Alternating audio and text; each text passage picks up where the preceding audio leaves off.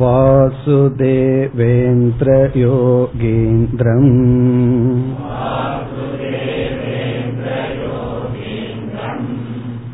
நத்வா ஞானப்ரதம் குரும்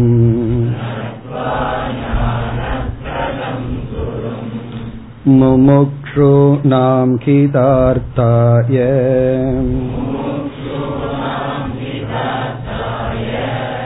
தத்வபோதோ விதீயதே.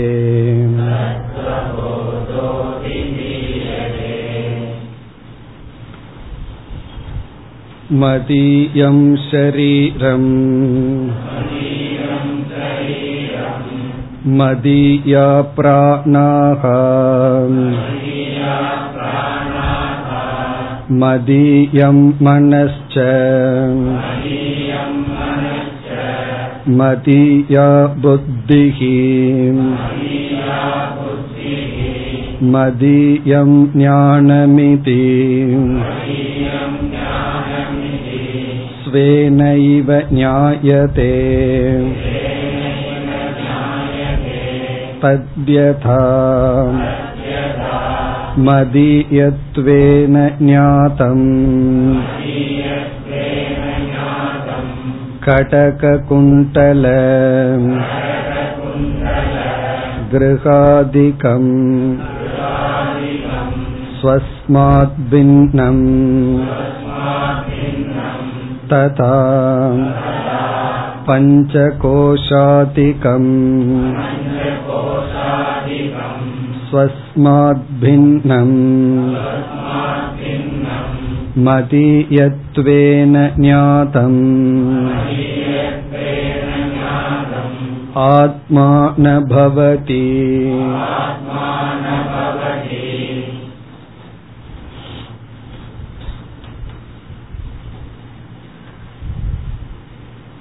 ஆத்மா கஹ என்ற கேள்விக்கான பதில் முடிவடையும் தருவாயில் இருக்கின்றது. ஆத்மா என்றால் என்ன? அதற்கு பதிலாக 11 அனாத்மாக்களினுடைய சொற்களை கூறி இதிலிருந்து வேறுபட்டது என்று சொன்னார். எது ஆத்மா என்று கேட்க எதெல்லாம் ஆத்மா அல்ல என்றுதான் முதலில் கூறினார். அதற்கு பிறகு இப்பொழுது மீண்டும் கேள்வி வரப்போகிறது, அப்படியென்றால் எது ஆத்மா என்று. அதற்கு லட்சணம் வந்து ஆத்மா என்றால் என்ன என்ற கேள்விக்கான பதில் முடிய போகிறது. ஏன் எது ஆத்மா அல்ல என்று முதலில் கூறினார் என்றால், ஆத்மா அல்லாத அவற்றில் ஆத்மா என்ற புத்தி நமக்கு இருப்பதனால் அவை ஆத்மா அல்ல என்று கூறினார். ஆத்மா அல்லாத எதில் நமக்கு ஆத்மா என்ற புத்தி இருக்கிறது என்றால், இங்கு இவர் கூறிய தத்துவங்கள். அதை நாம் சுருக்கமாக சரீரத்ரயம் என்று சொல்லிவிடலாம். காரண சரீரம், சூக்ஷ்ம சரீரம், ஸ்தூல சரீரம். இந்த 3 சரீரம்தான் பிறகு பஞ்ச கோஷமாக கூறப்பட்டு 3 அவஸ்தைகளாகவும் விளக்கப்பட்டது. ஆகவே 5 கோஷங்கள், 3 ஷரீரங்கள், 3 அவஸ்தைகள், இந்த 11 தத்துவங்களும் விளக்கப்பட்டது. இதில் இந்த 3 ஷரீரத்தில் நான் என்கின்ற புத்தி இருப்பதனால் முதலில் இந்த 3 ஷரீரம் ஆத்மா அல்ல என்று கூறினார். அப்படி கூறும் பொழுது இந்த 3 சரீரம் 5 படிகளாக பிரிக்கப்பட்டு பஞ்ச கோஷம் ஆத்மா அல்ல என்ற கருத்தையும் கூறினார். அந்த பஞ்ச கோஷங்கள் என்ன என்றும் பார்த்தோம். பிறகு ஒவ்வொரு சரீரத்தில் அபிமானம் வைக்கும் பொழுது ஒவ்வொரு விதமான அனுபவம் நமக்கு கிடைக்கின்றது. ஜாக்ரத், சொப்ன, சுஷுப்தி, அதை பற்றியும் பார்த்து முடித்தோம். இனி இந்த 11 அனாத்மா சொற்களை பார்த்து விட்டு இது நான் அல்ல, இந்த 11க்குள் நான் என்கின்ற சொல்லை பயன்படுத்தக்கூடாது, அதற்கு என்ன காரணம், அதைத்தான் இங்கு குறிப்பிடுகின்றார். அதில் நான் என்ற சொல்லை நாம் எந்த இடத்தில் வைப்போம் எந்த இடத்தில் வைக்க கூடாது என்பதற்கு சாஸ்திரத்தில் பல விதமான விசாரங்கள் இருக்கின்றது. ஒரு விதமான விசாரத்துக்கு திருக் திருஷ்ய விவேகம் என்று சொல்வார்கள். திருக் திருஷ்ய விவேகம் என்றால் பார்ப்பவன் பார்க்கப்படும் பொருளை பற்றிய விசாரம். திருக் என்றால் பார்ப்பவன், திருஷ்யம் என்றால் பார்க்கப்படும் பொருள், விவேகம் என்றால் இதை பற்றிய விசாரம். இந்த விசாரத்துல என்ன இருக்கு? திருக் திருஷ்ய விவேகத்துல, திருக் திருஷ்ய விசாரத்துல என்ன முடிவுக்கு வர்றோம், அங்கு என்ன செய்கிறோம் என்றால், முதலில் ஒரு கருத்தை நிலைநாட்டுகின்றோம். பார்ப்பவன் வேறு, பார்க்கப்படும் பொருள் வேறு. இப்ப திருக் திருஷ்ய விவேகத்துல அறிபவன் வேறு, அறியப்படும் பொருள் வேறு. அதற்கப்புறம் யார் அறிபவன், யார் அறியப்படுகிறார்கள், அப்படி ஒரு விசாரமும் இருக்கு. இதுல எது அறியப்படுகிறது, எது திருஷ்யம், பிறகு யார் திருக்.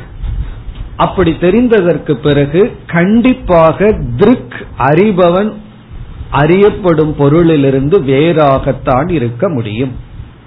இதை நம்ம ஆங்கிலத்தில் சொல்ல வேண்டும் என்றால் சப்ஜெக்ட் ஆப்ஜெக்ட் விசாரம். திருக் அப்படிங்கிறவன் சப்ஜெக்ட், திருஷ்யம் அப்படின்னா ஆப்ஜெக்ட், அறியப்படுவது, அனுபவிக்கப்படுவது. இதுல ஒரு நியமம் என்னவென்றால், அறிபவன் அறியப்படும் பொருள், அனுபவிப்பவன் அனுபவிக்கப்படும் பொருள், இது வேறாக இருந்தால்தான் இந்த இருமை விவகாரமே நடைபெறும். அறிபவனே அறியப்படும் பொருளாக இருந்தால் அறிபவன் அறியப்படும் பொருள்னு நம்ம சொல்லவே முடியாது, பிரிச்சு பேசவே முடியாது. ஆகவே இந்த திருக் திருஷ்ய விவேகத்துல இது திருக், இது திருஷ்யம் சொல்லிவிட்டால் இந்த இரண்டும் வேறு வேறு என்று முடிவாகிறது. அதே தத்துவம் தான் இங்கும் செய்யப்படுகிறது. ஆத்மா என்பது திருக் அறிபவன், அனாத்மா என்பது அறியப்படுவது. ஆத்மா என்றால் என்ன, அனாத்மா என்றால் என்னங்கிறதுக்கு சுருக்கமா பதில் சொல்லணும்னா, சப்ஜெக்ட் ஆத்மா, ஆப்ஜெக்ட் அனாத்மா.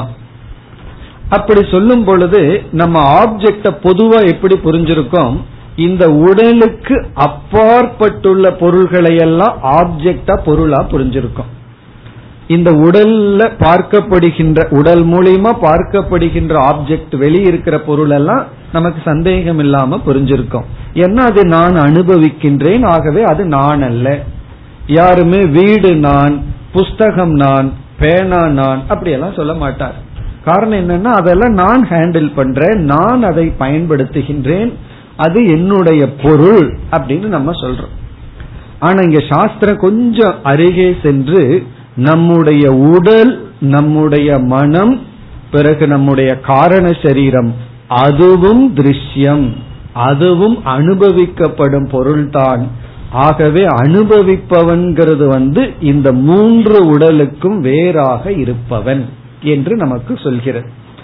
காரணம் என்ன என்றால், நம்முடைய அனுபவத்திலேயே இந்த ஸ்தூல உடலை என்னுடையது என்று சொல்கிறோம். எதை போல? வெளியே இருக்கின்ற பொருளை போல. ஆகவே இங்கு ஆசிரியர் என்ன சொல்கின்றார், நீ என்னுடையது என்று எதை சொல்கிறாயோ அது வேறு, நான் என்பது வேறு. இப்ப என்னுடையது அப்படின்னு இந்த உடலுக்கு வெளியே இருக்கிற பொருள்ல சந்தேகமே இல்லை, அதை என்னுடையதுன்னு தான் சொல்றோம். ஆனா உடல்னு வரும் பொழுது சில சமயம் நான் சொல்லிக்கிறோம், சில சமயம் என்னுடையதுன்னு சொல்றோம். என்னுடையதுன்னு சொல்லிவிட்டால் அது நான் ஆகாது. அப்படி இருந்தால் நான் ஏன் என்னுடையதாக இருக்கின்ற உடலை நான் சொல்கிறேன்னா அதற்கு பேர் தான் குழப்பம், அதற்கு பேர் தான் அறியாமை, அத்தியாசம். இப்ப நம்ம குழப்பத்துல தெரியாம அறியாமையினால் அப்படி சொல்லிக் கொண்டு இருக்கின்றோம். ஆகவே இந்த 11 அனாத்மாக்களும் என்னுடையது என்று வேணா சொல்லலாம், நான் அல்ல. இன்னும் கொஞ்சம் விசாரம் பண்ணி பார்த்தா என்னுடையதுன்னு சொல்ல முடியாது, அது திருஷ்யம், அவ்வளவுதான். என்னுடையதுன்னு இப்போது லெவல்ல நம்ம சொல்லிக்குவோம், நம்முடைய அனுபவத்தை வச்சு இங்கு குறிப்பிடுகின்றார். ஆகவே இப்ப நம்ம படித்த பகுதியில என்ன கருத்து இருக்கிறது என்றால், இந்த உடல்கள், ஸ்தூல சூக்ஷ்ம காரண சரீரங்கள் என்னுடையது என்கின்ற அனுபவத்திற்கு வருவதனால் அவைகள் நான் அல்ல. எதை போல? இந்த உடல்ல நம்ம பயன்படுத்தியுள்ள ஆபரணங்களை போல. நம்ம கம்மல் போட்டிருக்கோம், பிறகு வளையல் எல்லாம் போட்டிருக்கோம். அதை என்னுடையதுன்னு சொல்லுவோமே தவிர நான் சொல்ல மாட்டோம். இது எக்ஸாம்பிள், உதாரணமா எடுத்துக்கொண்டு, அது போல உன்னுடைய காதே நீ அல்ல, உன்னுடைய கையே நீ அல்ல, ஆகவே நீ யார்? உடனே சிஷ்யன் அடுத்தது கேட்க போறான், அப்படின்னா நான் யார்? இந்த ஆத்மானா என்ன, ஆத்மான என்னன்னு ஒரு கேள்வி கேட்க போய் எது ஆத்மா அல்லன்னு இவ்வளவு நேரம் சொன்னீர்களே, இனி ஆத்மான என்னன்னு ஒரு கேள்வி, அதற்கு லட்சணம் பிறகு வரும். இப்பொழுது இந்த பகுதியை பார்த்தால், மதியம் சரீரம். மதியம் அப்படின்னா என்னை சார்ந்தது, என்னுடையது. மதியம்னா என்னுடையது, சரீரம் என்னுடைய உடல். இப்படியெல்லாம் நாம் சொல்கிறோம் அப்படின்னு சொல்றார். நம்முடைய அனுபவத்தை இங்கு சுட்டி காட்டுகின்றார். மதியம் சரீரம், டாக்டர் கிட்ட போய் நம்ம அப்படித்தானே சொல்றோம், என்னுடைய உடல் சரியில்லை அப்படின்னு சொல்றோம். என்னுடைய கண் சரியாக பார்ப்பதில்லை, என்னுடைய காது கேட்பதில்லை, இப்படி என்னுடையது, என்னுடைய உடல் இப்படி இருக்கிறதுன்னு சொல்றோம். இப்ப மதியம் சரீரம். அடுத்தது மதியாகா பிராணாகா, என்னுடைய பிராணன். என்னுடைய பிராணன் நல்லா இருக்கு, என்னுடைய சக்தி, எனக்கு சக்தி இருக்கு, எனக்கு சக்தி இல்லை, என்னுடைய ஜீரணிக்கிற சக்தி குறைவா இருக்கு, அதிகமா இருக்கு, இப்படி எல்லாம் நம்ம சொல்றோம். ஆகவே பிராண தத்துவத்தை நான் சொல்வதில்லை, என்னுடையதுன்னு சொல்றோம். மதியம் மனச்ச, என்னுடைய மனம். பல சமயங்கள்ல அப்படி சொல்ற, என்னுடைய மனது இப்ப சந்தோஷமா இருக்கு, என்னுடைய மனசுக்குள்ள கோபம் இருக்கு, என்னுடைய மனதுல வெறுப்பு இருக்கு. சில சமயம் இப்படி எல்லாம் சொல்றோம்ல, என்னுடைய மனசை யாரும் புரிஞ்சுக்கிறது இல்ல, என்னுடைய மனசை புரிஞ்சுக்குங்க, இப்படி எல்லாம் நம்ம சொல்றோம். அப்ப என்னுடைய மனம், ஆகவே நான் மனம் அல்ல, ஏன்னா அது மனம் என்னுடையதாகிவிட்டது. அடுத்தது மதியா புத்திகி, என்னுடைய புத்தி.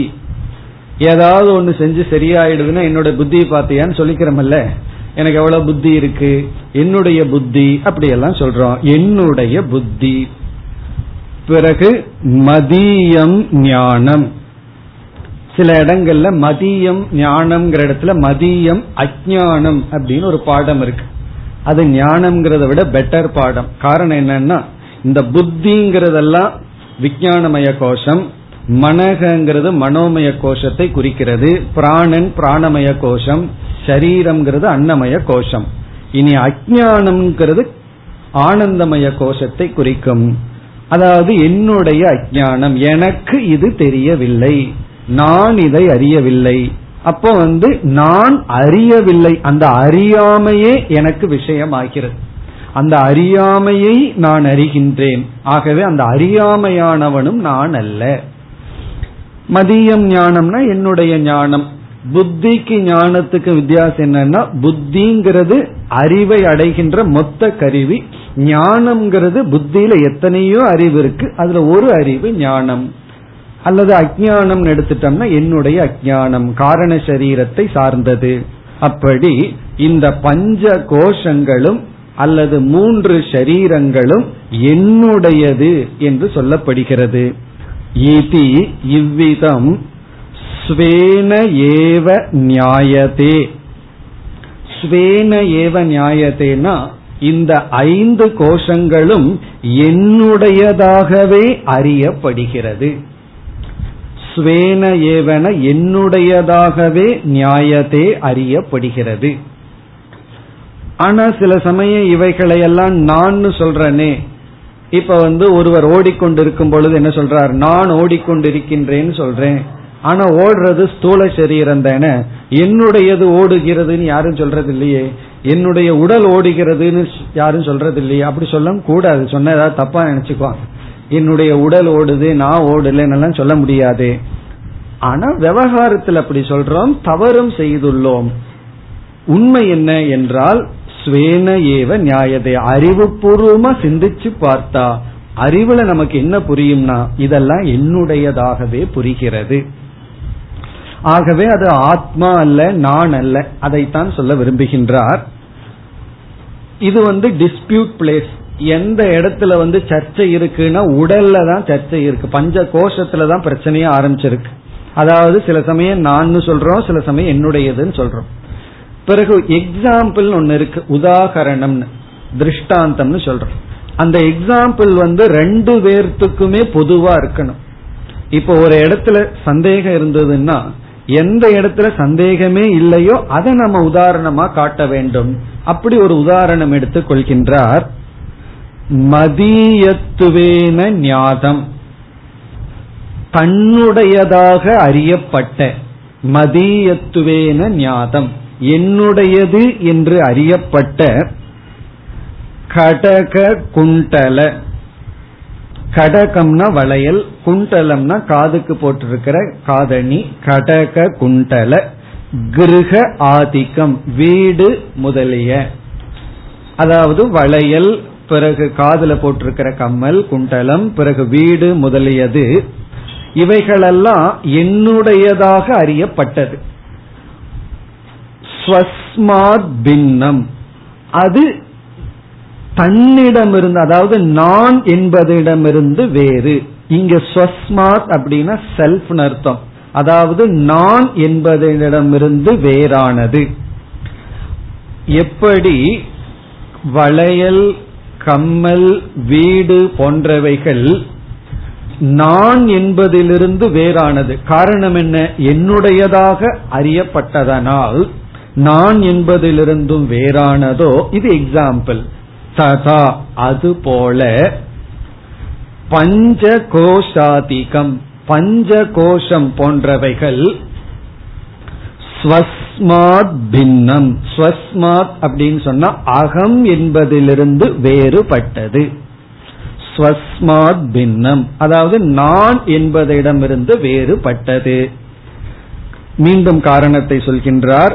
மதீயத்துவேன ஞாதம், காரணம் அவைகளெல்லாம் என்னுடையதாக அறியப்படுவதனால். சரி, முடிவு என்னன்னா ந ஆத்மா பவதி. ஆகவே இந்த பஞ்ச கோஷங்கள் ஆத்மா ஆகாது. ஆத்மா ஆகாதுன்னா நான் என்பது அல்ல, நான்கிற சொல்லுக்கான பொருள் அல்ல. இப்ப இத்துடன் அனாத்ம விசாரம் முடிவடைகிறது. நம்ம ஆத்மா என்றால் என்னங்கிற கேள்விக்கு பதில பார்க்கும் பொழுது குரு என்ன செய்தார்? அனாத்மாவினுடைய லிஸ்டை எல்லாம் சொல்லி இது ஆத்மா அல்ல, இது ஆத்மாவல்ல, அதாவது பஞ்ச கோஷ அதீதம், சரீரத்ரய விலக்ஷணம், அவஸ்தாத்ரய சாட்சி, இப்படித்தான் சொல்லிட்டு இருந்தார். உடனே சிஷ்யன் அடுத்ததாக கேட்கின்றான், ஆத்மானா என்னன்னு கேட்டா இது ஆத்மா அல்ல, இது ஆத்மா அல்ல, இது ஆத்மா அல்லன்னு சொன்னீர்கள், சரி எதுதான் ஆத்மா என்று இனி அடுத்ததாக கேட்கின்றான். பேசாம இருந்தா குருவே ஆரம்பிச்சிருப்பாரு, இருந்தாலும் சிஷ்யன் இடையில சரி எனக்கு எதுதான் ஆத்மான்னு சொல்லுங்கள் என்று மீண்டும் சிஷ்யன் கேட்கின்றான். அடுத்த பகுதி ஆத்மா தர்ஹிகக சச்சிதானந்த ஸ்வரூபக சத்கிம் காலத்ரயே அபி திஷ்டதி இதி சத் சித்கிம் ஞானஸ்வரூபக ஆனந்தக சுகஸ்வரூபக ஏவம் சச்சிதானந்தஸ்வரூபம் ஸ்வாத்மானம் விஜானியாத்.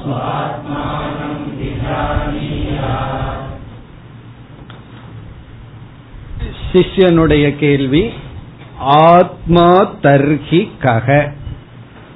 தர்ஹி என்றால் அப்படியானால், தர்ஹி என்பதற்கு அப்படியானால் ஆத்மா கக, ஆத்மா என்றால் என்ன? ஆத்மா ககன்னு ஏற்கனவே ஒரு கேள்வி கேட்கப்பட்டது. இப்ப அதே கேள்வியில ஒரு எக்ஸ்ட்ரா வார்த்தையோட கேட்கின்றான், அப்படியானால் ஆத்மா என்றால் என்ன? இதுல இருந்து சிஷ்யனுக்கு எவ்வளவு தூரம் ஏதோ ஒரு புதிய விஷயம் புரிஞ்சிருக்குன்னா, நீங்க ஏதோ ஒரு பெரிய லிஸ்ட கொடுத்து அது ஆத்மா அல்லன்னு சொன்னீர்கள், சரி நான் ஒத்துக்கிறேன் அது ஆத்மா அல்ல. அப்படியானால், அப்படியானால் ஆத்மா என்றால் என்ன? இந்த அப்படியானால்ங்கிறதுக்கு என்ன பொருள்? இந்த மூன்று உடல்களும் ஆத்மா அல்ல என்றால் ஆத்மாதான் என்ன, எது ஆத்மா?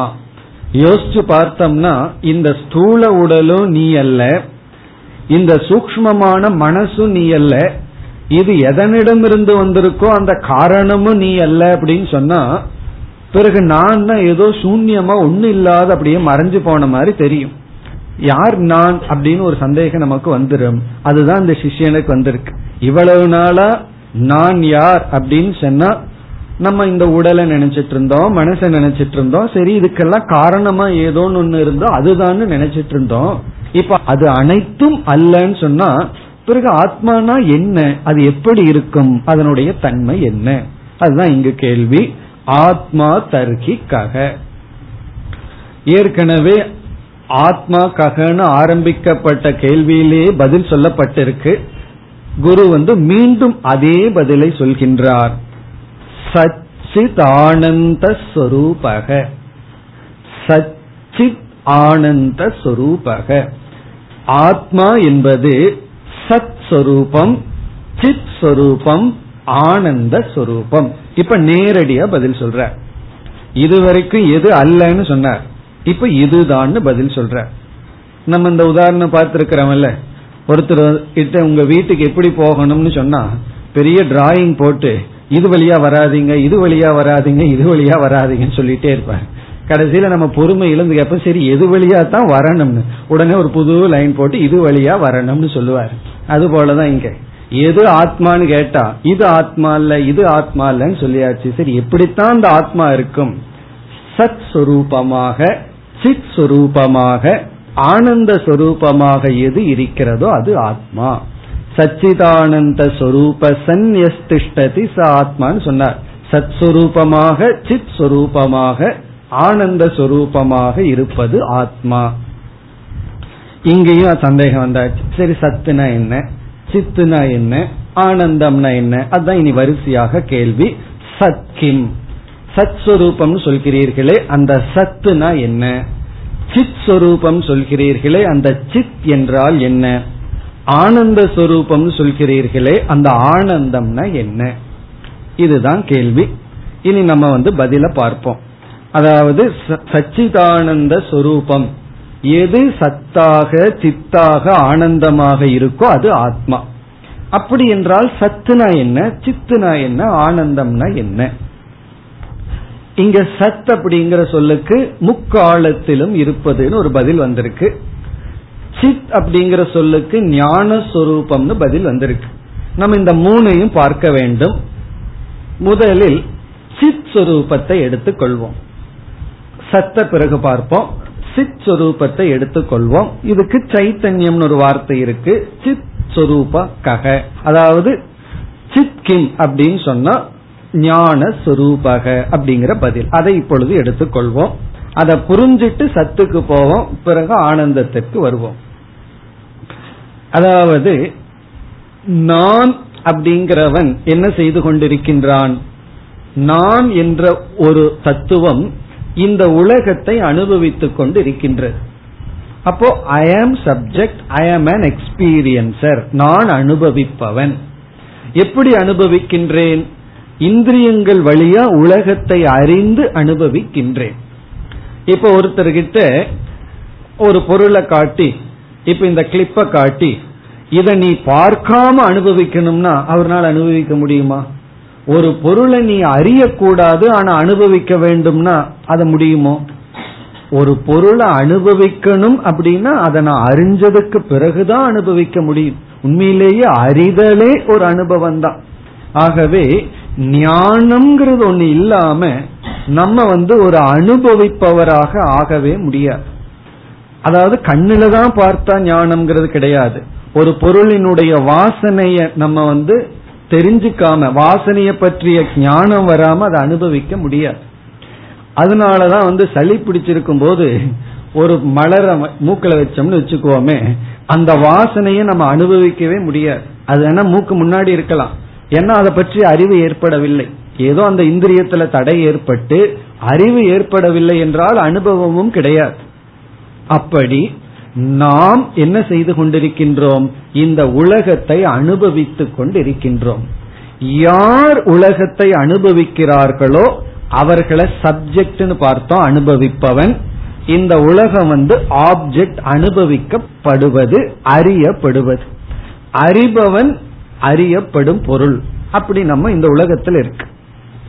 இந்த நான் நம்ம சொல்லிட்டு இருக்கும் பொழுது நமக்கு ஒரு விஷயத்துல கண்டிப்பா சந்தேகமே கிடையாது.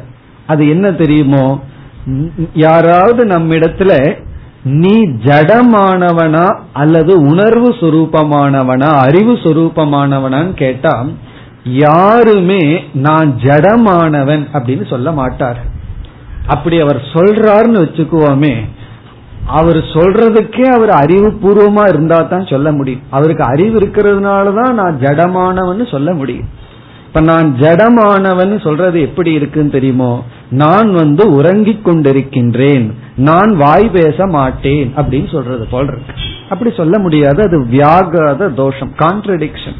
உறங்குறவன் உறங்கிக் கொண்டிருக்கிறேன்னு சொல்ல முடியாது, பேசுறவன் பேச முடியாதுன்னு சொல்ல முடியாது. அப்படி அனுபவிப்பவன் கண்டிப்பாக அறிவு சுரூபமாகத்தான் இருப்பான். இப்ப நான் யார் அப்படின்னு ஒரு கேள்வி கேட்கும் பொழுது நான் ஜடஸ்வரூபம் அல்ல, நான் ஒரு ஜடமானவன் அல்ல, நான் ஒரு உணர்வு மயமானவன் அப்படிங்கறதுல யாருக்குமே சந்தேகம் கிடையாது. சரி, உணர்வு மயமான நான் யார் அப்படிங்கறத இப்பொழுது கேள்வி. இப்ப நான் யாருங்கிறதுல ஒரு அம்சத்துல சந்தேகம் கிடையாது. என்ன அம்சம்? உணர்வு சுரூபமானவன் அப்படிங்கறதுல சந்தேகம் இல்லை. ஒரு கான்சியஸ் பிரின்சிபல், அறிவுடைய ஒரு ஒரு தன்மையான ஒரு தத்துவம், அதுல சந்தேகம் கிடையாது. பிறகு நான் யாருங்கிற கேள்வியை பார்த்தோம்னா நாம எப்பொழுதுமே எதையாவது ஒன்று அறிந்து கொண்டே இருக்கின்றோம். ஜாகிரத அவஸ்தையில இந்த உலகத்துல எதையாவது பொருளை அனுபவிச்சுட்டு இருக்கோம், அறிந்து கொண்டிருக்கின்றோம். என்ன பொருள்கள் எத்தனையோ இருக்கு. கனவுல பார்த்தோம் அப்படின்னா கனவுலையும் ஏதாவது பொருள்களை நம்ம அனுபவிச்சுட்டு இருக்கோம், அறிஞ்சிட்டு இருக்கோம். சரி, ஆழ்ந்த உறக்கத்துலதான் என்ன பண்றோம்னா அங்கு அறியாமையையும் சுகத்தையும் அனுபவிச்சுட்டு இருக்கோம். அதனாலதான் உறங்கி எழுந்த உடனே எனக்கு ஒன்றுமே தெரியாமல் ஆனந்தமாக உறங்கினேன்னு சொல்றோம். அப்படி சொல்லணும்னா அதை நம்ம அனுபவிச்சிருக்கணுமல்ல. அப்ப நம்ம என்ன அனுபவிச்சிருக்கோம்? ஆழ்ந்த உறக்கத்துல அறியாமையை அனுபவிச்சிருக்கோம். அறியாமையை அறிபவனாக, ஆனந்தத்தை அறிபவனாக இருந்திருக்கும். ஆகவே நம்ம இந்த மூன்று அவஸ்தைகளிலும் எதையோ ஒன்று அறிந்து கொண்டே இருப்பவனாக இருக்கிறோம். அதனால நம்ம சாதாரணமா என்ன நினைச்சிடறோம் அப்படின்னா ஐ ஆம் த நோவர், நான் அறிபவன், நான் அனுபவிப்பவன் அப்படிங்கிற எண்ணம் நமக்கு விட்டது. தவறு கிடையாது. காரணம், மூணு அவஸ்தையிலும் ஏதோ ஒரு பொருளை அறிந்து கொண்டிருக்கின்றோம். அறியாமையை அனுபவிக்கிறோம் அல்லது மனதுல தோன்றிய உலகத்தை அறிகின்றோம், அனுபவிக்கின்றோம். பிறகு இந்த உலகத்தை அனுபவிக்கின்றோம். இப்ப நம்ம ஒரு கற்பனை பண்ணி பார்ப்போம். ஜாகிரத அவஸ்தையில எல்லா பொருள்களும், எந்தெந்த பொருளை எல்லாம் நான் அறிய முடியுமோ அந்த பொருள்கள் எல்லாம் டிசப்பியர் ஆயிடுதுன்னு வச்சுக்கோமே. நான் எந்தெந்த பொருள்களை எல்லாம் அறிய முடியுமோ அனைத்து பொருள்களும் அப்படியே மாயமா மறைஞ்சாச்சு. அறியப்படும் பொருள்கள் எல்லாம் காணாம போயிடுது. அப்போ என்ன மீதி இருக்கும், என்ன எஞ்சி இருக்கும் அப்படின்னு இப்பொழுது ஒரு கேள்வி. நாம அறியப்படும் பொருள்கள் எல்லாம் நம்ம விட்டு போயாச்சு அப்படின்னா ஒருவன் இருக்க மாட்டான், அறிபவன்கிறவன் இருக்க மாட்டான். ஏன்னா அறிபவன் என்ன நான் எப்ப சொல்ல முடியும்? அறிபவன்கிற ஸ்டேட்டஸ் எனக்கு எப்ப வர முடியும்னா அறியப்படும் பொருள் இருந்தா தான் அறிபவன்கிற ஸ்டேட்டஸ் வர முடியும். இப்போ ஒருவரை பார்த்து தந்தைன்னு எப்ப சொல்ல முடியும்? மகன் இருந்தா. ஒருவரை பார்த்து குருன்னு எப்ப சொல்ல முடியும்? சிஷ்யன்கிற ரெஃபரன்ஸ வச்சுட்டு. அதே போல அறியப்படும் பொருள் எல்லாம் போயிட்டா அறிபவன் என்பவனும் காணாம போயிருவான். திடீர்னு அறியப்படும் பொருள் நம்ம முன்னாடி வந்து நிக்குது, அப்ப என்ன ஆகும்? அறிபவன் வந்து விடுவான். அப்போ அறியப்படும் பொருள் போனா அறிபவன் போய் விடுகின்றான், அறியப்படும் பொருள் வந்தா அறிபவன் வந்து விடுகின்றான். இதுல ஏதோ ஒன்று போகாம இருக்கு, அது என்ன தெரியுமோ? அறியப்படும் பொருள் போகலாம் வரலாம், அறிபவன் போகலாம் வரலாம். இப்ப வந்து கண்ணுல பார்த்து அனுபவிக்கின்ற ஒரு ரெயின்போன்னு வச்சுக்கோமே, அல்லது ஒரு வர்ணத்தை உடைய ஒரு மலர், அந்த மலர் போயிடுதுன்னா அந்த வர்ணத்தை அறிபவன் சென்று விட்டான், அந்த மலர் வந்ததுன்னா அந்த வர்ணத்தை அந்த கலரை பார்க்கின்றவன் வந்து விட்டான்.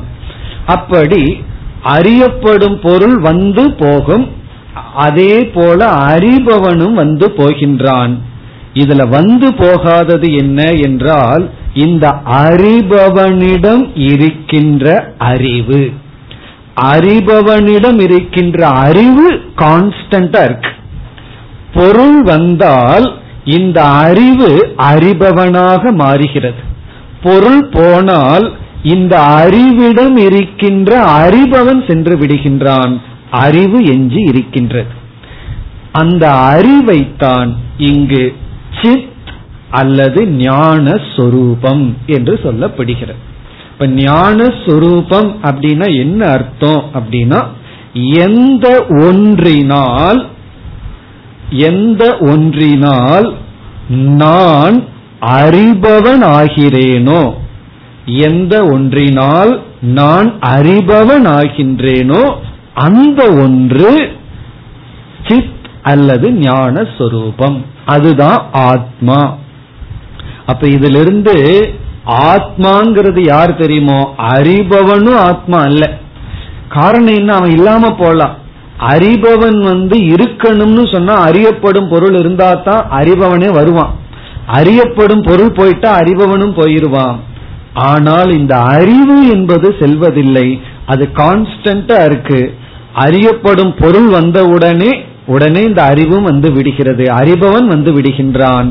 பிறகு அறியப்படும் பொருள் போன உடனே இந்த அறிவுக்கு அறிபவன்கிற ஸ்டேட்டஸ் போயிருது, ஆனா அந்த அறிவு எஞ்சி நிற்கின்றது.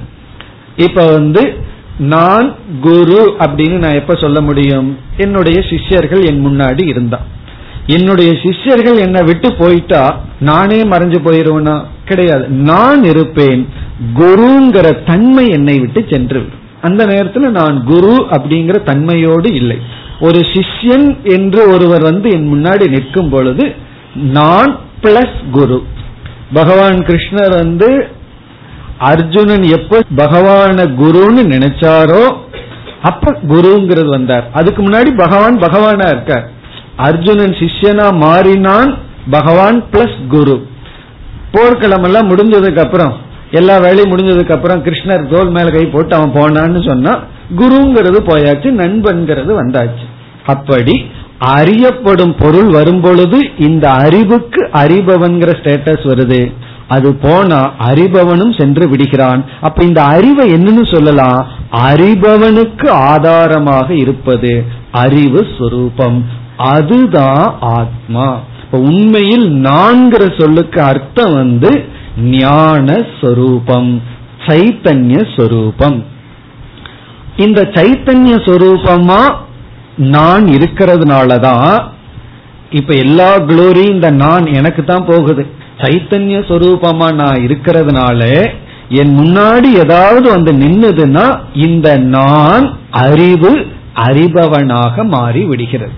எவ்வளவு அறிபவனா இது மாறும்னா, நமக்கு 5 இந்திரியம் இருக்கு, ஆகவே 5 இந்திரியத்துல பார்ப்பவன், கேட்பவன், சுவைப்பவன் அப்படி மாறி விடுகிறது. பிறகு வந்து கர்மேந்திரியங்கள் எல்லாம் வந்து அதற்கு தகுந்த விஷயம் எல்லாம் வந்தா செயல் செய்பவன், நடப்பவன், உயர்த்துபவன், பேசுபவன் இப்படி எல்லாம் வந்து விடுகிறது. இதுக்கெல்லாம் ஒரு சேத்தனத்தை கொடுக்கிறதுக்கு காரணம் ஆதாரமா ஒரு அறிவு சுரூபம் இருக்கிறது, அதுதான் சித் அல்லது சைத்தன்யம் என்று சொல்லப்படுகிறது.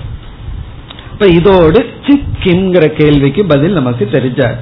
இப்ப சித் கிம் அப்படின்னு சொன்னா அறிவு சொரூபம், ஞான சொரூபம். சைத்தன்ய சொரூபம். சைத்தன்யமாக எது இருக்கிறதோ அது சித். இதுதான் ஆதாரம், இதுதான் பேசிக், இதுதான் அதிஷ்டானம். இந்த சைத்தன்யத்தினுடைய அனுகிரகத்தினால, இதனுடைய சாட்சியினாலதான் நம்ம மனசுக்கு அறிவெல்லாம் ஏற்பட்டு அதுல அறிவு வருவது, அறிபவனாவது, அதெல்லாம் நடந்து கொண்டு இருக்கிறது. இனி அடுத்த கேள்வி, இனிமேல் நம்ம இப்ப சத்த பார்க்க போறோம். இப்ப இந்த அறிவு இருக்கே, இந்த அறிவு கொஞ்ச நாள் இருந்துட்டு இறந்து போகுமா, அல்லது இந்த அறிவு நிலையா இருக்குமா? இந்த அறிவு சொரூபம்னு இப்ப சித்த பார்த்தமே, நம்மளுடைய அடுத்த கேள்வி, இந்த சித் அல்லது இந்த ஞானம் அழியக்கூடியதா அழியாததா? அதுதான் இப்பொழுது கேள்வி. இப்ப அர்ஜுனன் என்ன நினைச்சிட்டா, பீஷ்மர் துரோணர் இவர்களுடைய உடல் அழியும் பொழுது அவர்களுக்குள்ள ஒரு உயிராக சைத்தன்யமாக ஏதோ ஒன்னு இருக்கு, அதுவும் அழிஞ்சிருன்னு நினைச்சான்.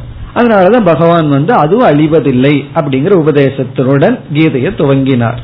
அப்படி இப்பொழுது இந்த அறிவு நமக்குள் இருந்து கொண்டிருக்கே, அது அழியக்கூடியதா அழியாததா என்றால், அந்த சைத்தன்யம் நித்தியம், அது அழிவதில்லை என்ற கருத்து சத் என்ற சொல்லினால் விளக்கப்படுகிறது. அப்ப நான் அப்படிங்கிற சொல்லுக்கு உண்மையான அர்த்தம் அறிவு சுரூபமானவன். இந்த சைத்தன்யம் இருக்கே, இது அழியாதது. இது அழியாதது அப்படிங்கிறதுக்கு இனி ஒரு சொல் நித்தியம். நித்தியம், நித்தியம் அப்படின்னா என்றும் இருப்பது. இந்த நித்தியம்ங்கிற வார்த்தைக்கு ஆப்போசிட் வார்த்தை என்ன? அநித்தியம். நித்தியம்னா என்றைக்குமே இருப்பது அப்படின்னு நான் அழியாததுன்னு அர்த்தம். பிறகு அநித்தியம் அப்படின்னு சொன்னா என்ன அர்த்தம்? அநித்தியம் அப்படின்னு சொன்னா இறந்த காலம், கொஞ்ச காலத்துக்கு முன்னாடி அது இல்லை, எதிர்காலம் கொஞ்ச காலத்துக்கு பிறகு அது இல்லாமல் போகும், பிறகு இப்பொழுது மட்டும் ஒரு குறிப்பிட்ட காலத்துல மட்டும் இருந்தா அத அநித்தியம்னு சொல்லுவோம். இப்ப அநித்தியம் அப்படிங்கிற வார்த்தைக்கு பொருள் நிகழ்காலத்தில் மட்டும் இருப்பது. இப்ப நிகழ்காலம்ங்கிறது ஒரு மாதிரியா இருக்கும், குறிப்பிட்ட ஒரு காலத்துல மட்டும் இருந்தா அது அநித்தியம் அப்படின்னு என்ன? Date of birth, date of death, அதுக்கு இருந்தா அது அநித்தியம். நம்ம எல்லாம் டேட் ஆஃப் பர்த் எல்லாம் சொல்லி பர்த்டே கொண்டாடுறோம்ல, அது யாருக்குன்னா கண்டிப்பா ஆத்மாவுக்கு அல்ல. ஆத்மாவுக்கெல்லாம் பர்த்டே கொண்டாட முடியாது. பர்த்டே கொண்டாடுறது நம்முடைய மனசுக்கும் கூட கிடையாது, நம்முடைய ஸ்தூல சரீரத்திற்கு. இந்த உடம்பினுடைய பிறப்பு, இந்த உடலின் இந்த உலகத்துக்கு எப்ப வந்ததோ அந்த டேட்டை நம்ம கொண்டாடுறோம். பிறகு டெத் டேட் கொண்டாடுவோம், நம்ம கொண்டாட மாட்டோம், நம்ம சுத்தி இருக்கிறவங்க கொண்டாடுவார்கள். பாத்தீங்கன்னா நம்ம நினைச்சு நல்லா வடை பாயசத்தை எல்லாம் வச்சு சந்தோஷமா சாப்பிட்டு அவர்கள் கொண்டாடுவார்கள். அது எதற்குனா நம்முடைய ஆத்மாவுக்கோ மனசுக்கோ அல்ல, நம்முடைய ஸ்தூல சரீரத்துக்கு. அப்ப இந்த ஸ்தூல சரீரத்தை என்ன சொல்லலாம்? அநித்தியம்னு சொல்லலாம். காரணம் என்ன? அது ஒரு காலத்துல இல்லை, ஒரு காலத்துல இருந்தது, ஒரு காலத்துல இல்லாமல் இருக்க போகுது. அப்போ எந்த ஒன்று கடந்த காலம், நிகழ்காலம், எதிர்காலம் அப்படின்னு காலத்தினால வரையறுக்கப்படவில்லையோ, இப்ப ஏதாவது ஒன்று அது காலத்துல வரையறுக்கப்படக்கூடாது. காலத்துல நம்ம மூணா பிரிச்சிடறோம், கடந்த காலம், நிகழ்காலம், எதிர்காலம்னு பிரிச்சிடறோம். இப்படி வரையறுக்கப்படாமல் எல்லா காலத்திலும் இருக்கின்றதோ அதை நம்ம அநித்தியம்னு சொல்ல முடியாது, அதை நம்ம நித்தியம்னு தான் சொல்ல முடியும். நித்தியம்னா என்ன அர்த்தம்? மூன்று காலத்திலும் அப்படியே இருப்பது, மாறாமல் அப்படியே இருந்தா அத நித்தியம்னு சொல்றோம். இப்ப இந்த சைத்தன்யம் இருக்கே, அல்லது சித் இருக்கே, ஞானம் இருக்கே, இது பிறந்து இருந்து மறைய போவதில்லை, அது எல்லா காலத்திலும் இருந்து கொண்டே இருக்கின்றது, அது நித்தியமா இருக்கு. ஆகவே இந்த ஆத்மா அப்படிங்கிறது சைத்தன்ய சொரூபம், அது எப்படி இருக்குன்னா நித்தியமாக இருக்கிறது. அந்த நித்தியம்ங்கிறதுக்கு தான் இங்கு சத் என்ற சொல் பயன்படுத்தப்பட்டுள்ளது. ஆகவே சத் கிம் அப்படின்னு சொன்னா எது நித்தியம் தது சத்து, எது நித்தியமாக இருக்கிறதோ. இப்ப சத்துனா என்னன்னு கேள்வி கேட்டா நீங்க வேறொரு வார்த்தையை சொல்லி விட்டீர்களே, எது நித்தியமோ அது சத்துனா. சரி, நித்தியம்னா என்ன?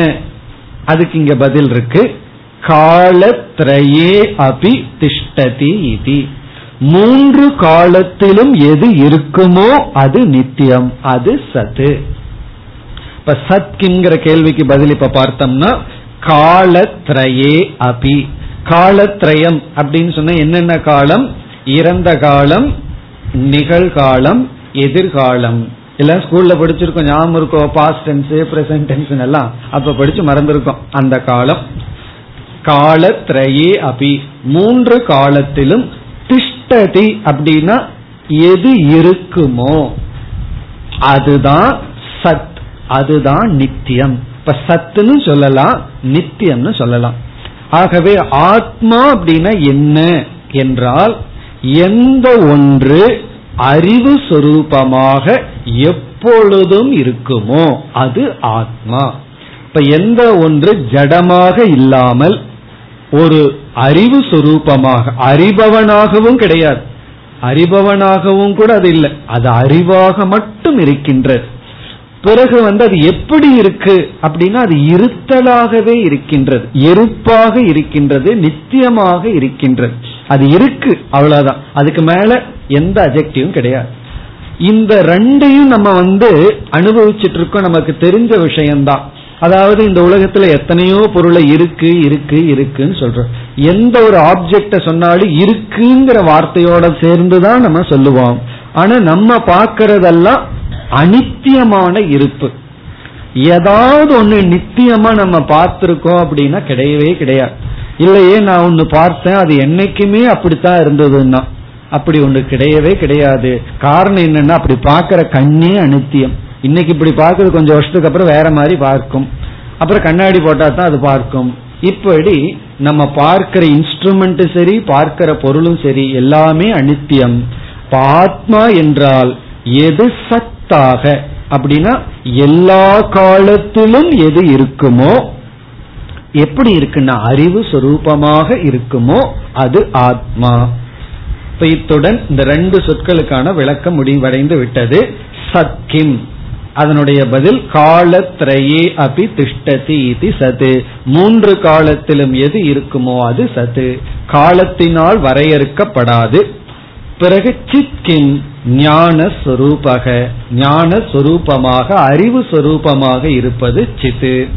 இனி அடுத்தது ஆனந்தக கக, ஆனந்தம் என்றால் என்ன? சுகஸ்வரூபக. இப்ப நம்ம ஆனந்தம்னா என்னன்னு பார்ப்போம். இந்த ஆனந்தம்ங்கிற இடத்துல சில சமயங்கள்ல அனந்தம்ங்கிற வார்த்தையும் பயன்படுத்தப்படும். சத்தியம், ஞானம், அனந்தம். எது சத்து? அந்த இடத்துல சத்து, நித்தியம்ங்கிற இடத்துல சத்தியம்ங்கிற சொல்லும், சித்துங்கிற இடத்துல ஞானம்ங்கிற சொல்லும், ஆனந்தம்ங்கிற இடத்துல அனந்தம் அப்படிங்கிற வார்த்தையும் பயன்படுத்தப்படும், ஆனந்தம்ங்கிற சொல்லும் பயன்படுத்தப்படும். இந்த இடத்துல ஆனந்தம், சுகம் அப்படிங்கிறதுக்கு என்ன பொருள்னு பார்ப்போம். பல கோணத்துல பொருள் பார்க்கலாம். ஒரு பொருள் என்னவென்றால் வரையறுக்கப்படாதது, வரையறுக்கப்படாதது, அதுதான் பொருள். ஆனந்த கக அப்படின்னா எது வரையறுக்கப்படாததோ அது ஆனந்த ஸ்வரூபம். இப்ப வரையறுக்கப்படுதல், லிமிட்டட் அப்படின்னு சொன்னா நம்ம ஒரு பொருள் காலத்தினால வரையறுக்கப்படும். அந்த பொருளுக்கு இவ்வளவு காலம்தான் ஆயுள் அப்படின்னு காலத்துல வரையறுக்கப்படும். அது இல்லை அப்படிங்கறத சத்துங்கிற இடத்துல பார்த்துட்டோம். மற்ற பொருள்கள் தேசத்தினால் வரையறுக்கப்படும். உண்மையிலேயே எது காலத்தினால லிமிட்டடோ அது ஸ்பேஸ் வைஸ் லிமிட்டட், அது ஒரு தேசத்தினாலையும் வரையறுக்கப்படும். இப்ப இந்த உடல் இருக்கு, நம்முடைய ஸ்தூல சரீரம், இதற்கு ஒரு ஏஜ் இருக்கு. அதனாலதான் 60-65 வயசுக்கு மேல கை வலிக்குது, கால் வலிக்குதுன்னு டாக்டர் கிட்ட போனா அது வயசுனால வருதுன்னு சொல்லுவார். எனக்கு வலது கால் வலிக்குதுன்னு டாக்டர் கிட்ட போறாரு ஒருத்தர், 70 வயசு. டாக்டர் என்ன சொல்லுவாரு? அதுக்கு வயசு ஆயிடுதும் பார். அவர் திருப்பி கேட்கலாம், இடது காலுக்கு அதே வயசு தான் ஆகுது, அது ஏன் வலிக்கல அப்படின்னு சொல்லி. அப்படி நீங்க அதுக்கு பதில் சொல்லுவார், நீங்க அதிகமா வலது கால பயன்படுத்தி இருக்கீங்க, இடது கால குறைவா பயன்படுத்துறதுனால இன்னும் கொஞ்ச நாள் தாங்கும், இன்னும் 5 வருஷத்துக்கு அப்புறம் இந்த சந்தேகம் உங்களுக்கு போயிடும், ஏன்னா அதுவும் வலிக்க ஆரம்பிச்சிடும் பாரு. இதுல இருந்து என்ன தெரியுதுன்னா ஏஜ் அவ்வளவுதான், காலம் அவ்வளவுதான் அதற்கு இருக்கு. அப்ப காலத்தினால அதனுடைய சக்தி அதனுடைய இருப்பு அது வந்து நிர்ணயிக்கப்படுகிறது. பிறகு இடத்தினாலையும் இவ்வளவுதான் அந்த பொருள் வந்து ஆக்குப்பை பண்ண முடியும், மற்ற இடத்துல அந்த பொருள் இருக்க முடியாது. அதனாலதான் நம்ம இங்க வந்துட்டா நம்ம வீட்டுல இல்ல, நம்ம வீட்டுல இருந்தோம்னா நம்ம இங்க இல்ல. அப்படி தேசத்தினாலேயும் ஒரு பொருள் வரையறுக்கப்படும். இங்கு ஆனந்தகங்கிற சொல் அல்லது அனந்தம்ங்கிற சொல்லு வந்து தேசத்தினாலும் வரையறுக்கப்படாதது. ரொம்ப ரொம்ப சட்டில் கான்செப்ட் இது, வந்து ஸ்பேஸுக்கும் அப்பாற்பட்டது. சில பேர்த்துக்கு தேசம்ங்கிறது புரிய வைக்கிறதே கஷ்டம், ஸ்பேஸ்னா என்னன்னு புரிஞ்சுக்கிறதே கஷ்டம், அதை முதல்ல புரிய வைக்கணும். ஆகாயம்னா என்ன அதை முதல்ல புரிய வைங்கன்னா சுலபமான வழி, கொஞ்சம் மூளையை திறந்து பார்த்தா உள்ள என்ன இருக்கோ அதை ஆகாயம் சொல்லிடலாம். ஆனா அதை திறந்து காட்ட முடியாது. ஆகாயம்னா என்ன? வெட்ட வெளி. ஸ்பேஸுக்கு லட்சணம் வந்து that which accommodates is space அப்படின்னு சொல்றோம். சிம்பிள், எது இடம் கொடுக்குமோ அது ஸ்பேஸ். அப்படின்னா எந்த இடத்துல நம்ம எதையாவது வைக்க முடியுமோ அதுக்கு பேரு ஸ்பேஸ். இடம் இருக்கிறது, இடம் இல்லை, அந்த இடம்ங்கிறது வெட்ட வெளி அல்லது ஒரு இடம், அவ்வளவுதான். இடம்னா என்னன்னா இடம், ஸ்பேஸ். எல்லா பொருள்களும் அந்த ஸ்பேஸ்க்குள்ள இருக்கு. இந்த ஆத்மாங்கிறது இந்த ஆகாசத்துக்குள்ள அடங்கவில்லை, அதுக்கு மேல நம்ம தான் புரிஞ்சுக்கணும். அது எப்படி இருக்குன்னா அது அப்படி இருக்கு, ஆகாசத்துக்கும் கடந்து இருக்கு. சரி, ஸ்பேஸ தாண்டி போலாமான்னா இங்க சயின்டிஸ்ட் பேசுற ஸ்பேஸ் வந்து அவங்க பேசுற ஆகாசம்ங்கிறது வந்து காற்று மண்டலம், அது வந்து you go above space bank அப்படின்னா அங்க அதே ஆகாசம் தான், ஆனா காற்று இல்லாத ஆகாசம், காற்று குறைவா இருக்கிற ஆகாசம். நம்ம அப்படி சொல்லல, என்டையர் ஸ்பேஸ் முழுமையா இருக்கிற இந்த ஆகாசம்ங்கிற தத்துவம் அதற்குள் அடங்காதது ஆத்மா, அதையும் தாண்டி இருப்பது, அதையும் கடந்திருப்பது, அதற்குள் அடங்குவதில்லை. அதனாலதான் இந்த ஆத்மாவுக்கு பிரம்ம அப்படிங்கிற ஒரு பேர். பிரம்மனா which is biggest, biggest அது. ஏன்னா நம்ம சாதாரணமா பிக்கஸ்ட்னு பார்த்தது ஸ்பேஸ், இது அந்த ஆகாசத்தையும் கடந்திருக்கின்றது. ஆகவே ஆனந்த சொரூபம் அல்லது அனந்த சொரூபம். அப்ப இங்க மூன்றாவது லட்சணம் என்ன அப்படின்னு சொன்னா, இப்ப முதல் லட்சணத்துல வந்து காலத்தை கடந்துள்ளது, ஆகவே சத். மூன்றாவது லட்சணம் இடத்தையும் கடந்துள்ளது, ஆகவே அனந்தம், லிமிட்லெஸ். இதுக்கு இனி ஒரு வார்த்தை பூர்ணம். பூர்ணம்னு சொன்னா நிறைந்தது, அதுல ஒரு குறை இல்லை, பூர்ணம்னு சொல்லலாம், அனந்தம்னு சொல்லலாம். பிறகு அறிவு சுரூபம் அப்படின்னு சொல்றோம்.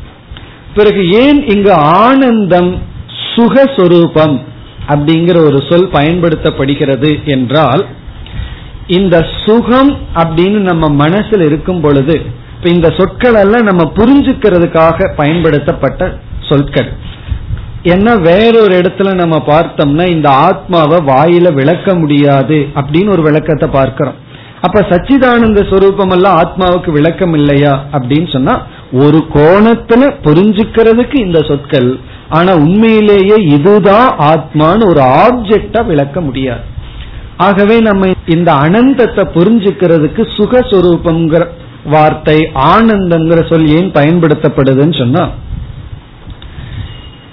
மனதுல வந்து சுகம் இன்பம் அப்படின்னு இருக்கும் பொழுது, ஆனந்தம் இருக்கும் பொழுது அது வந்து பூர்ணமா இருக்கும். அங்க ஒரு விதமான வேக்கம், வெற்றிடம் இருக்காது. வெற்றிடம் வந்தாச்சுன்னா ஆனந்தம் போயாச்சுன்னு அர்த்தம்.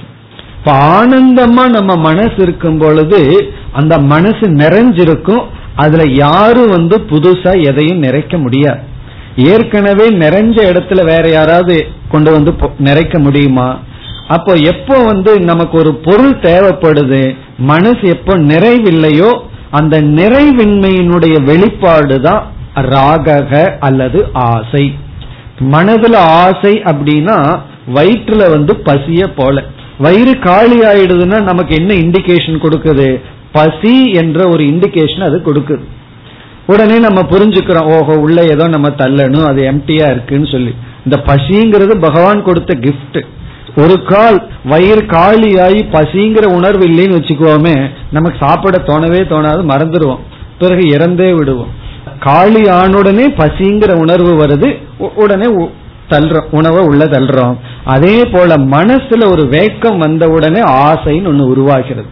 இந்த பசிங்கிற சிம்டம் போல ஆசைதான் சிம்டம். எதற்குனா மனசுல இருக்கிற வெற்றிடம். மனசு நிறைஞ்ச உடனே அந்த இடத்துல ஆசைக்கு கிடையாது. அப்படி நம்ம ரிலேட்டிவான பூர்ணத்துவத்தை இன்பத்தின் மூலமாகத்தான் அறிகின்றோம். ஆத்மா சைத்தன்ய சொரூபம்ங்கிறத நம்ம மனதில் இருக்கின்ற ரிலேட்டிவ் ஞானத்தின் மூலமா அறிகிறோம். ஆத்மா சத் சொரூபம்ங்கிறத அனித்தியமான சத்தின் மூலமா அறிகிறோம். அப்படி எந்த ஒரு பொருளுக்குமே டூப்ளிகேட் வந்துடும், அது உங்களுக்கு தெரியும்.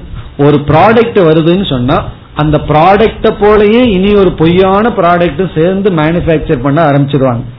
அதே போல இந்த ஆத்மாங்கிற ஒரு உண்மையான தன்மைக்கு பிரதிபிம்பமா இருக்கிறது இந்த உலகத்துல பார்க்கின்ற பொருள்கள் எல்லாம். ஏன்னா இருக்கு இருக்கு இருக்குன்னு சொல்றோம், இதெல்லாம் அனித்தியமான இருப்பு. இதனுடைய ஒரிஜினல் இருப்பு ஆத்மா. பிறகு நமக்கு ஒரு அறிவு வருது போகுது, அறிவு வருது போகுது, இதெல்லாம் வந்து போற அறிவு, வந்து போகாத அறிவு ஆத்மாவினுடைய அறிவு. பிறகு பூர்ணத்துவம் மனசுல வந்து வந்து போகுது. அப்படி வந்து போகாத பூர்ணத்துவம் நிறைவானது ஆத்மா. அப்படி இந்த சைத்தன்யத்தினுடைய பொய்ய நம்ம பார்க்கிறோம், வந்து போற அறிவு. இருப்பினுடைய பொய்ய நம்ம பார்க்கிறோம், ஒரு பொருள் கொஞ்ச நாள் இருக்கு பிறகு இல்லாம போயிருது. அதே போல நிறைவினுடைய வந்து போவது மனசுக்குள்ள பார்க்கிறோம். ஒரு பொருள் கிடைச்சிடுதுன்னு சொன்னா அந்த நேரத்துல நிறைவா இருக்கும், பூர்ணமா இருக்கும். பிறகு அந்த பூர்ணம் சென்று விடுகிறது. ஆத்மாங்கிறது வந்து போற பூர்ணம் அல்ல, அது எதனாலும் வரையறுக்கப்படாத பூர்ண சொரூபம். அதுதான் சுகஸ்வரூபம். இப்ப நம்ம அனுபவிக்கிற சுகமெல்லாம் ஆபாச சுகம். அது சுகத்தை போல சுகம், மனதுல வந்து போற சுகம். ஆத்மா சுகஸ்வரூபம். இனிப்பு வேற, இனிப்பை அனுபவிக்கிறது வேற. அதாவது நம்ம சர்க்கரையை அனுபவிக்கின்றோம், சர்க்கரை வேறு, சர்க்கரையினுடைய அனுபவம் வேறு. சுகத்தை அனுபவிக்கிறது வேறு, சுகஸ்வரூபம் வேறு.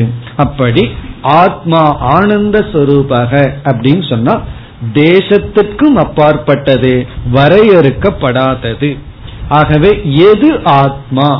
ஆத்மா தர்ஹிக்கக அப்படின்னு சொன்னா எது நித்தியமாக, அதாவது சத் சுரூபமாக, எது அறிவு சுரூபமாக, சைத்தன்ய சுரூபமாக, எது ஆனந்த சுரூபமாக, எந்த விதத்திலும் குறையில்லாமல் இருக்கிறதோ அது ஆத்மா. இனி அடுத்த வரியில முடிவுரை செய்கின்றார். என்ன முடிவுரை செய்கின்றார்? ஏவம் இவ்விதம் சச்சிதானந்த சொரூபம், எது சத்தாக, எது சித்தாக, எது ஆனந்தமாக இருக்கிறதோ அதை ஸ்வாத்மானம் விஜானியாத், எது சச்சிதானந்த சொரூபமாக இருக்கிறதோ அதை நான் என்று அறிய வேண்டும். ஸ்வாத்மானம் என்றால் நான் என்ற சொல்லுக்கு சரியான பொருளாக விஜானியாத் ஒரு சிஷ்யன் அறிய வேண்டும், நாம் அறிய வேண்டும். அப்படித்தான் அறிய வேண்டும். எப்படி?